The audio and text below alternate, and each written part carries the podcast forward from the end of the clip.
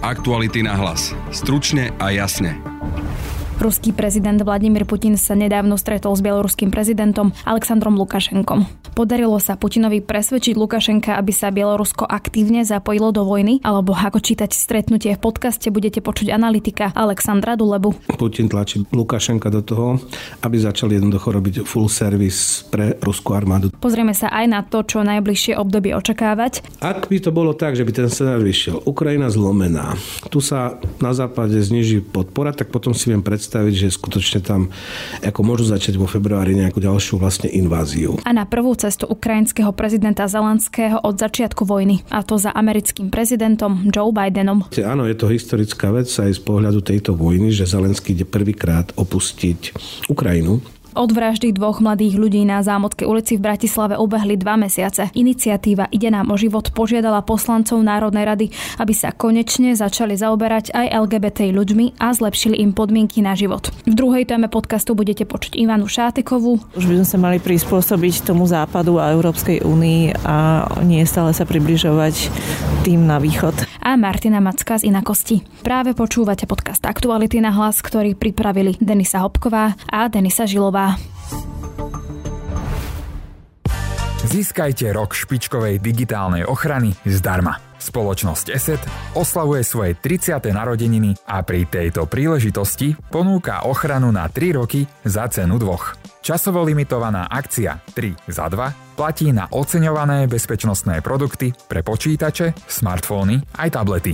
Pridajte sa aj vy k 120 miliónom spokojných zákazníkov po celom svete. Viac informácií nájdete na www.eset.sk. Aktuality na hlas. Stručne a jasne. Pri mikrofóne vítam momentálne politologa Alexandra Dulebu a témou rozhovoru bude stretnutie Vladimíra Putina s Alexandrom Lukašenkom, ale aj to dnešné stretnutie ukrajinského prezidenta s americkým prezidentom Joe Bidenom. A teda v prvom rade dobrý deň. Dobrý deň. Začneme ale teda tým, čo sa stalo pred pár dňami a to teda stretnutie Vladimíra Putina s bieloruským prezidentom Alexandrom Lukašenkom. V podstate už sa dlho hovorí o tom, že Putin sa snaží presvedčiť Alexandra Lukašenka, aby sa pripojil aktívne aj vojensky do, do tej vojny. Tak ako vyčítate to stretnutie, že posun Posunulo sa to niekam, alebo ako to vidíte? No v prvom rade Bielorusko už de facto je účastníkom tejto vojny, pretože vlastne dáva k dispozícii Rusku vlastne vlastné územie, vlastné kapacity. Lukašenko stále sa snaží hrať takú hru, nechce teda aktívnu účasť v tej vojne, pretože aj preskum verejnej mienky v Bielorusku hovoria, že väčšina bieloruskej verejnosti nepovažuje túto vojnu za svoju vojnu, alebo prečo, nevidí dôvod, prečo by vlastne mala ich krajina ísť do vojny bezprostrednej teda a proti Ukrajine.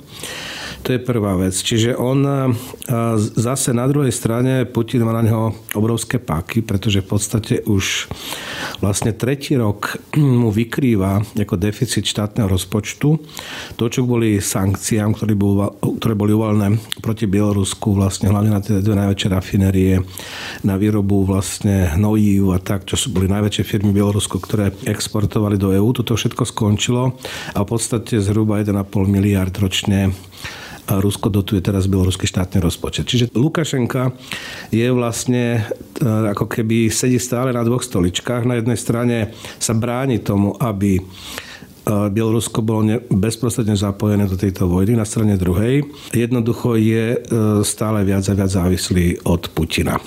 Darí sa mu zatiaľ presviečať Putina, že nie je dobré riešenie aj pre Putina, aby Bielorusko išlo do vojny. Čiže vlastne to sú, to je jeho pozícia, prečo on zdôvodňuje teda, že a takto vlastne sa bráni a chráni sa pred tým, aby bol bezprostredne zaťahnutý do vojny. Treba však povedať to, že Rusko potrebuje bieloruské kapacity stále viac a viac. A hlavne sa to týka teda už nielen samotnej tej bieloruskej armády, ktorá zase až, povedzme, tie počty tam nie sú také dramatické z pohľadu, z pohľadu toho, čo zmobilizovali Ukrajinci do tejto vojny. Bieloruská armáda má 17 tisíc vlastne príslušníkov, ak by zmobilizovali možno ešte nejakých záložníkov, možno by vedeli postaviť nejakú 40 tisícovú vlastne jednotku.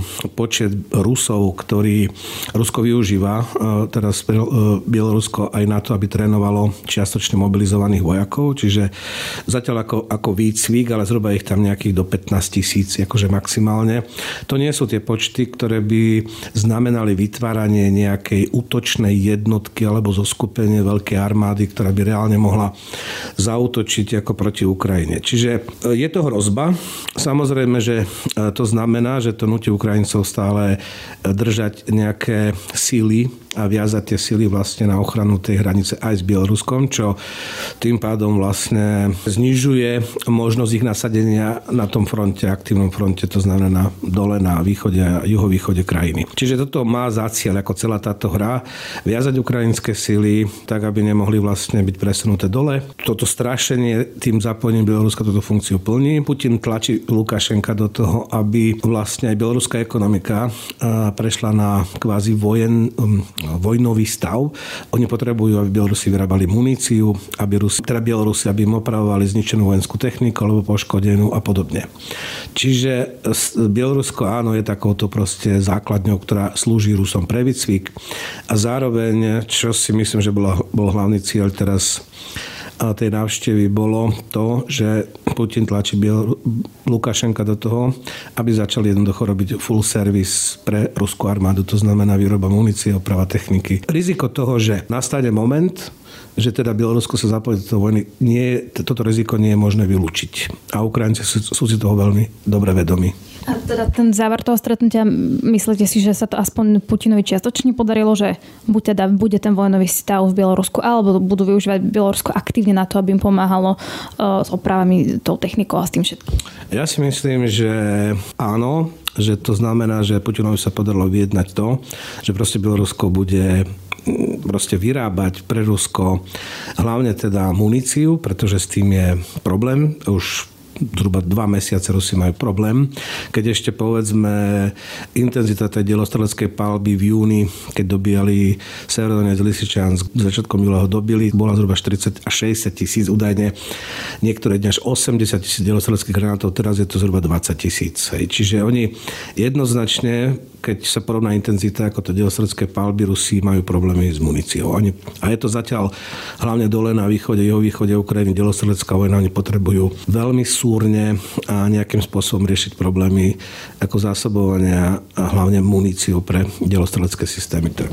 Lukašenko nechce byť bezprostredne zaťahnutý do vojny, pretože by to ohrozilo jednoducho jeho, jeho postavenie. On presvedča Putina o tom, že je lepšie, aby Bielorusko nebolo bezprostredne zatiahnuté do tejto vojny, pretože by to mohlo spôsobiť vnútorné problémy, mohlo by dôjsť zmene proste politického režimu, pretože jednoducho ten odpor Bielorusku po tých protestoch masových, ktoré tam boli, on vie, že v podstate on ich potlačil násilím a v podstate má, má tam proste policajný štát, ktorý funguje, ale ten, môže, ten sa môže zlomiť, pretože on keď zmobilizuje 40 tisíc proste ľudí do bojov, tak znovu aj tí, ktorí už proste nejak si zvykli na ten stav, ako tá priemerná spoločnosť, tak to sa môže zmeniť. Čiže on skutočne on drží tú moc Bielorusku len len uh, ďaká tajným službám polícii, silovým zložkám a on nechce ísť do ďalšej konfrontácie doma.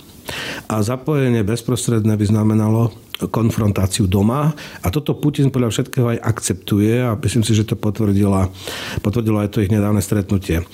Na druhej strane v Ukrajine a za Ukrajinu bojuje už viac ako 20 tisíc Bielorusov, čo nie je malé, malé číslo. Čiže Lukašenko má v podstate obavy, že čo teda s týmito vlastne Bielorusmi, ktorí bojujú za Ukrajinu, pretože ten boj za Ukrajinu proti Rusku považujú za boj za Bielorusko, za slobodné a demokratické Bielorusko. Čiže jednoducho to je tiež taký fenomén, ktorý vlastne v týchto, tom všetkom tiež zohráva nejakú úlohu. No a v prípade, že by začala nejaká vojna, v prípade, že by sa povedzme podarilo akože Ukrajincov, neviem, prelomiť tú frontu a nasadili by proti Bielorusom Bielorusov, ktorí vlastne s nimi bojujú, tak vlastne to by bola úplne iná situácia aj vnútorne v Bielorusku. Hej. Čiže znamená, že to obyvateľstvo, to už by bola potom pomaly občanská vojna, ako Bielorusko, Bieloruská a to by určite e, proste mohlo zásadne ohroziť postavenie Lukašenka v Bielorusku. Čiže on sa chce tomuto vyhnúť. A myslím si, že zatiaľ má také argumenty, že Putin ho chápe, Putin ho naďalej akože dotuje, ale za to dotovanie on proste musí prenechať kapacity, ktoré Bielorusko má vojenské na to, aby slúžili vlastne Rusku v tej vojne. A ešte tí bieloruskí vojaci, ktorí bojujú na Ukrajine, tak to sú, že žili v iných štátoch a potom sa idú pomáhať aktívne Ukrajine, alebo ako to teda je? Mnohí Bielorusi, ktorí utiekli, kvôli persekúciám. Tam odhad bol, že z 300 tisíc ľudí vlastne uteklo, ak nie viac, z Bieloruska po, tých, po potlačení tých protestov. No áno, väčšina z nich to sú ľudia, ktorí proste utekli z Bieloruska a potom sa prihlásili dobrovoľne, že chcú bojovať za Ukrajinu. Je tam jeden prápor, samostatný, to je čisto bieloruský prápor a sú tam ešte nejaké ďalšie dve jednotky, kde vlastne počet Bielorusov je takmer polovičný, ak neväčšinový. Ukrajina ako keby čoraz viac hovorí, že Rusko sa pripravuje na nejakú masívnu ofenzívu. Možno niekedy vo februári, tam sa tak väčšinou skloňuje ten dátum. Je to podľa vás nejakým spôsobom reálne, že, že by to tak bolo? A čo za ofenzívu teda to môže chystať Rusko?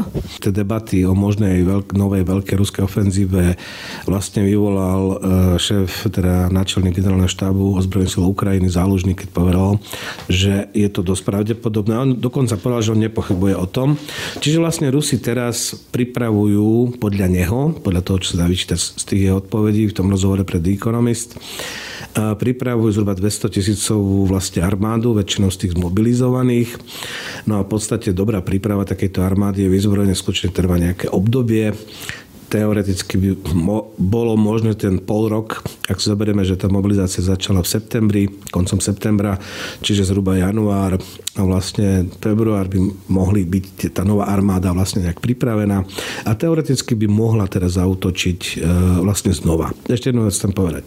Myslím si, že zálužný ako ten jeho rozhovor e, mal taký dvojaký účel. Jednak upozornil na tento možný scenár, ale zároveň si myslím, že to interviu malo poslúžiť aj preto, aby vyburcoval západných spojencov na to, aby dodali ďalšie zbranie Ukrajine. On tam aj konkrétne nazval v tom rozhovore, že ešte koľko akého, akých typov zbraní Ukrajina potrebuje na to, aby jednoducho vytlačila Rusov zo svojho územia. Čiže tam povedal, že treba 300 tankov, 500 hm, bojových vozidel pechoty a proste a 500 húfnic, akože moderných a tak ďalej.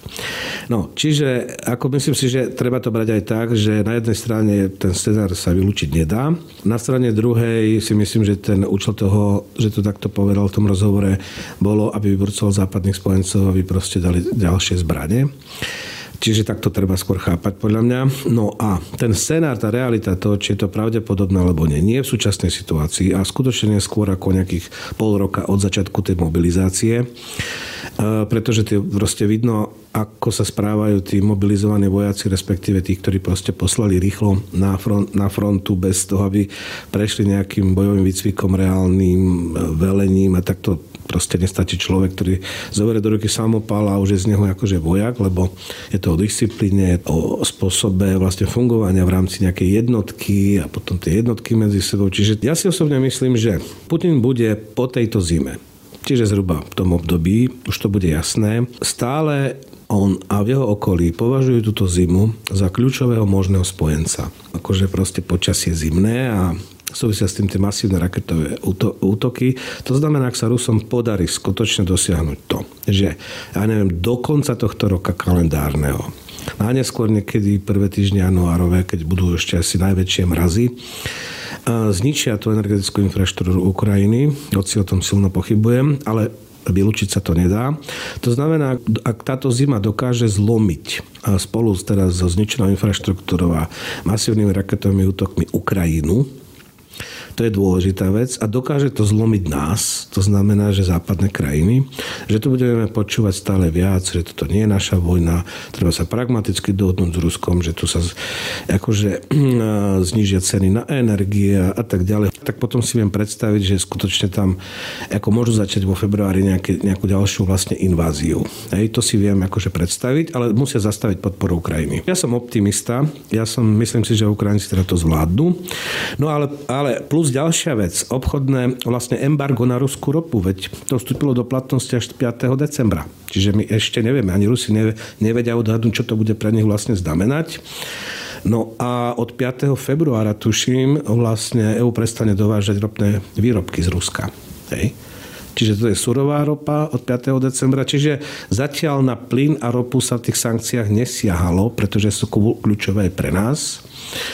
No ale vlastne až po zime Rusi si budú môcť vyhodnotiť reku, čo to pre nich znamená aj pre štátny, pre štátny rozpočet a či si môžu dovoliť ďalej, ako dlho pokračovať v tejto vojne. Čiže túto zimu vlastne teraz všetci skúšajú toho druhého a v hre sú vlastne tri strany.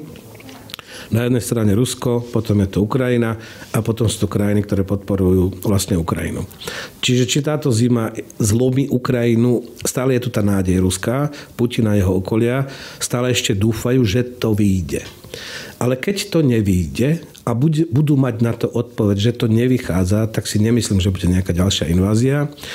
A bude musieť dôjsť k zmene stratégie, pretože Rusi si budú musieť e, vlastne zrátať, že ako dlho takúto vojnu a za akú cenu vlastne to má pre nich zmysel ako viesť. Mhm.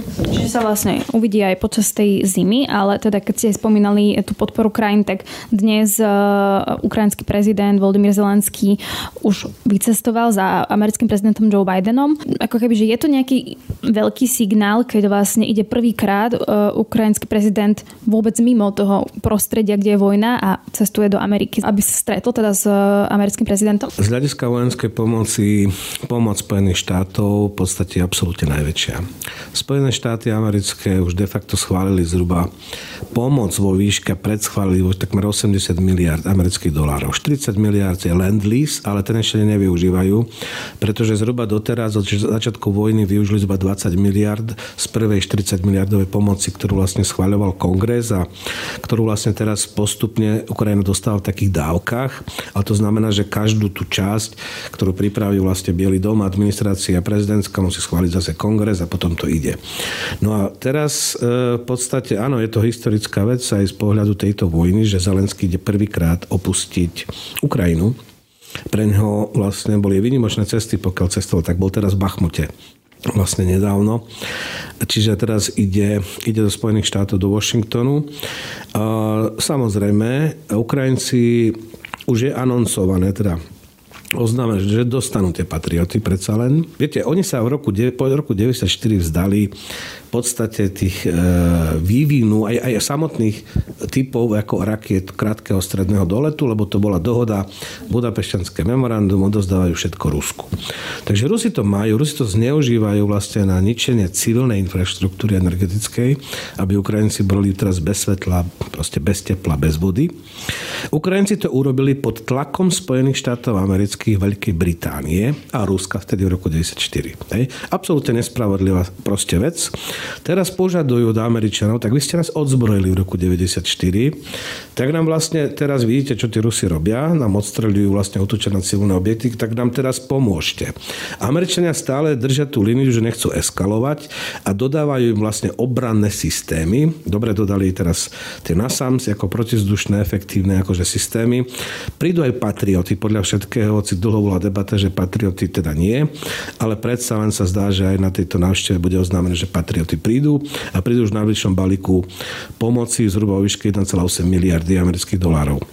No ale Ukrajinci chcú mať e, možnosť zasahovať ciele e, viac ako 80 km, lebo teraz majú tie americké systémy HIMARS, ktoré umožňujú likvidovať logistiku v tyle ruskom. A to sa ukázalo ako veľmi účinná vec pri oslobodzovaní Chersonu, ale v podstate dá sa povedať, keď ich nasadili v júli, aj teraz ich využívajú, že tú logistiku Rusom ničia, ale nielen logistiku, ale samozrejme ciele vojenské, aj, aj ľudskú silu, aj techniku, ktorá je proste v tyle, to zásobovanie a to zmenilo charakter tej vojny Oni kvôli tomu získali strategickú iniciatívu, ale oni chcú mať dosah aspoň teda tých 120, 200 a 300 kilometrov, aby vedeli, povedzme, zasahovať, že proste nielenže sa brániť, ale aby vedeli účinnejšie eliminovať ako tú ruskú logistiku. Takže to bude cieľom, ako, to sú tie rakety vlastne do tých HIMARS, do tých systémov, ktoré už majú tie ATACAMS, ktoré vlastne majú taký dosel 200 až 300 km, závisí od typu náboja. Oni ide, ide im o vlastne o tie náboje. Čiže ja si myslím, že Zelenský samozrejme sa veľmi poďakuje lebo najviac peňazí a najväčšiu podporu materiálnu poskytli Spojené štáty americké doteraz a to ešte ani nevyužili vlastne všetko. Takže je to historická návšteva a Ukrajinci budú chcieť samozrejme ako dostať e, účinnejšie zbranie, ktoré de facto mali, ale Američania a Briti a Rusi ich polovici 90. rokov o ne pripravili. Čiže v tomto zmysle je tá ukrajinská požiadavka absolútne spravodlivá a Američania majú dlh voči Ukrajine. Ďakujem pekne, toľko teda politolog a analytik Aleksandr Duleba. Ďakujem za rozhovor. Aktuality na hlas. Stručne a jasne. Iniciatíva Ide nám o život požaduje od ministra spravodlivosti Viliama Karasa konkrétne kroky na zlepšenie života LGBTI komunity na Slovensku. Viac priblížil Martin Macko. Keď sa bavíme o tej úprave e, pre páry rovnakého pohľavia, tak jediný konkrétny e, dátum zaznel, že v januári by malo byť predstavený nejaká prvá verzia. A pri tých ďalších rokovaniach aj s pánom premiérom, aj ministrom e, vieme, že to asi nie je veľmi realistické. A, a Sami to považujú za nereálne, lebo treba jednak vypracovať paragrafové znenie, treba sa ešte, musí prebehnúť nejaké pripomienkové konanie a tak ďalej. Takže, že by to bolo predložené na vládu v januári, nie, nie je realistické. Nakoniec vieme, že aká je tá politická situácia. Ale z toho, čo my vieme, tak e, ten ich návrh, alebo tá línia, v ktorej oni uvažujú, vlastne ani nerieši všetky tie situácie, ktoré my potrebujeme, aby sa vyriešili. A, takže preto sa chceme baviť aj s konkrétnymi poslancami a riešiť aj túto iniciatívu cez poslanecké návrhy a podobne.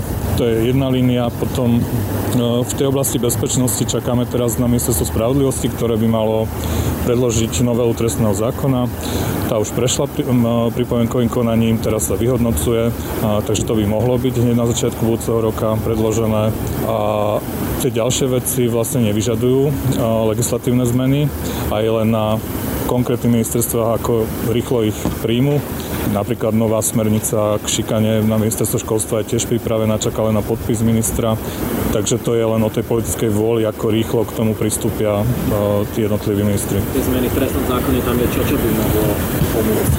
Uh, jedná sa najmä o to, aby uh, tá nenávisť sexuálnej orientácie bola zmenená všade tam, kde je, sexu- eh, kde je nenávisť voči iným skupinám, napríklad eh, z hľadiska náboženstva, etnicity, etnické príslušnosti a tak ďalej. Čiže v súčasnosti je to iba ako osobitný motív nenávisť pre sexuálnu orientáciu a podnecovanie.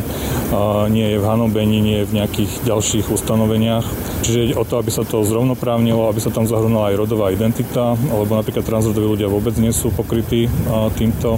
A čiže o to, aby bol jednak precízne formulovaný ten trestný zákon, aby tam bola sexuálna orientácia, rodová identita vo všetkých skutkových podstatách. Spadalo aj pod A čo v súčasnosti čiastočne spadá, ale ako hovorím, nie je to isté.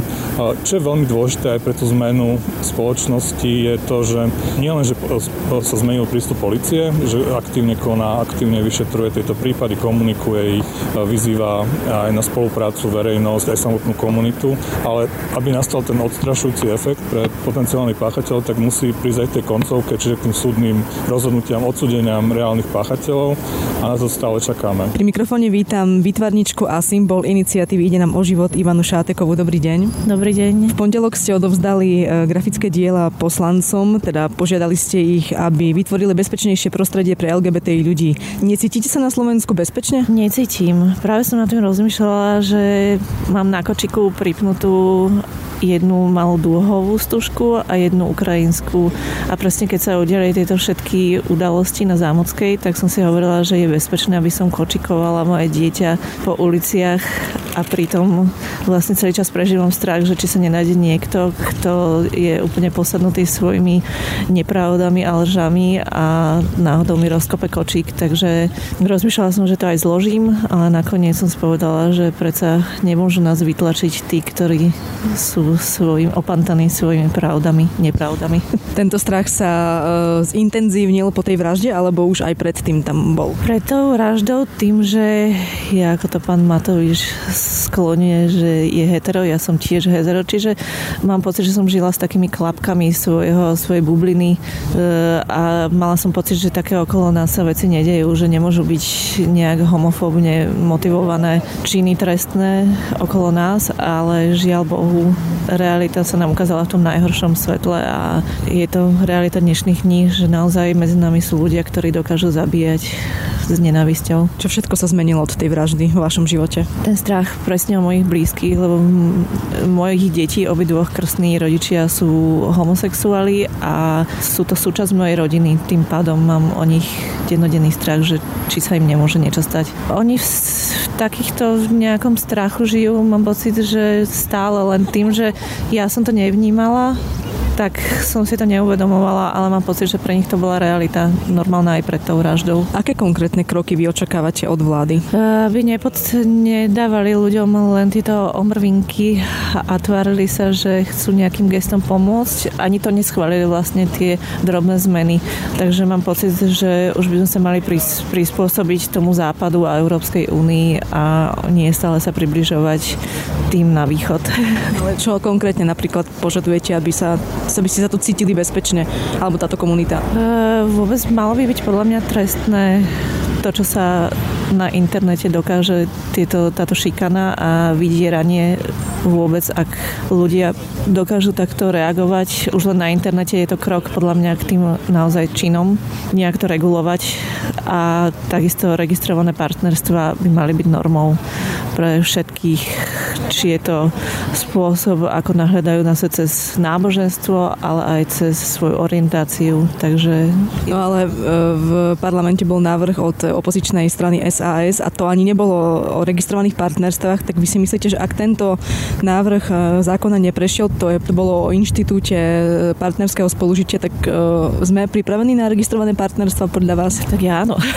ale my ako spoločnosť musíme prejsť veľkou ešte edukáciou a tým, aby sme sa stali tolerantnými, ale mám pocit, že sme tak pozadu, že už dobiehať tieto roky strátené, kde proste sa táto téma po špičkách okolo nej našlapovalo, tak mám pocit, že sme stratili toľko času, že už treba pomôcť priamým gestom. Ak by bol náhodou schválený ten zákon, ktorý nebol schválený, tak pre vás stačilo by vám to? Pre mňa nie.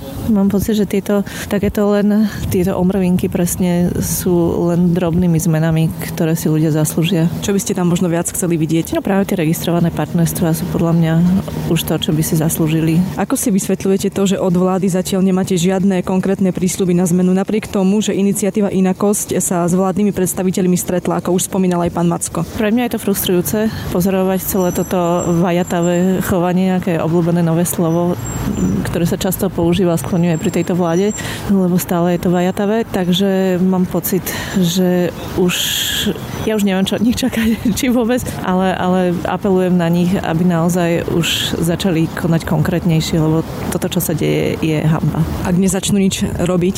Ja neviem, nech sa rozpadnú okamžite. Nezaslúžia si tu fungovať v tejto krajine, lebo to, čo sa udialo na Zámockej, bol taký akt nenávisti a oni vlastne predviedli absolútne zahambujúce reakcie pre mňa. Jeden sa bil do že je hetero, ďalší dal, že sa nehambí za to, že je homofóbny, e, ďalší povedal, že sa nehambí za reči, ktoré dával k duhovému prajdu, že ľudia sú chorí tam, takže ja, ja už neviem, čo si mám o nich myslieť. Tie kroky, ktoré očakávate od vlády, e, máte aj konkrétnych poslancov, ktorí by možno, že mohli iniciovať tie zmeny, lebo vieme, že naša vláda je z veľkej časti konzervatívna, tak či sú tam nejakí konkrétni ľudia, na ktorých e, apelujete? Ja si myslím, že apelujem na to, aby konečne začali byť súdržní a, a preto nechcem nikoho konkrétneho vyťahovať. Ja mám pocit, že napríklad pán premiér je jemne otvorený tejto zmene, že v ňom sa tá ľudskosť akoby pohla tým činom, ktorý sa tam udial a je otvorený zmene. Ale či nájde podporu u ostatných, to si netvrdím, ne, nedovolím tvrdiť, takže držím mu palce. A vy ste poznali osobne e, Jure a Matuša? Nepoznala a vôbec na tom mám pocit, že nezáleží, lebo ten pocit a tú emóciu, ktorú som prežila, mám pocit, ako by som ich poznala, lebo som si tam dosadila práve tých mojich blízkych, lebo to mohol byť hoci ktorý z nás, takže to je asi všetko. Ďakujem za rozhovor. Ďakujem. Na dnešnom podcaste spolupracovali Matej Ohrablo, Adam Oleš a Denisa Žilová. Od mikrofónu sa lúči a pekný deň želá Denisa Hopková. Aktuality na hlas. Stručne a jasne.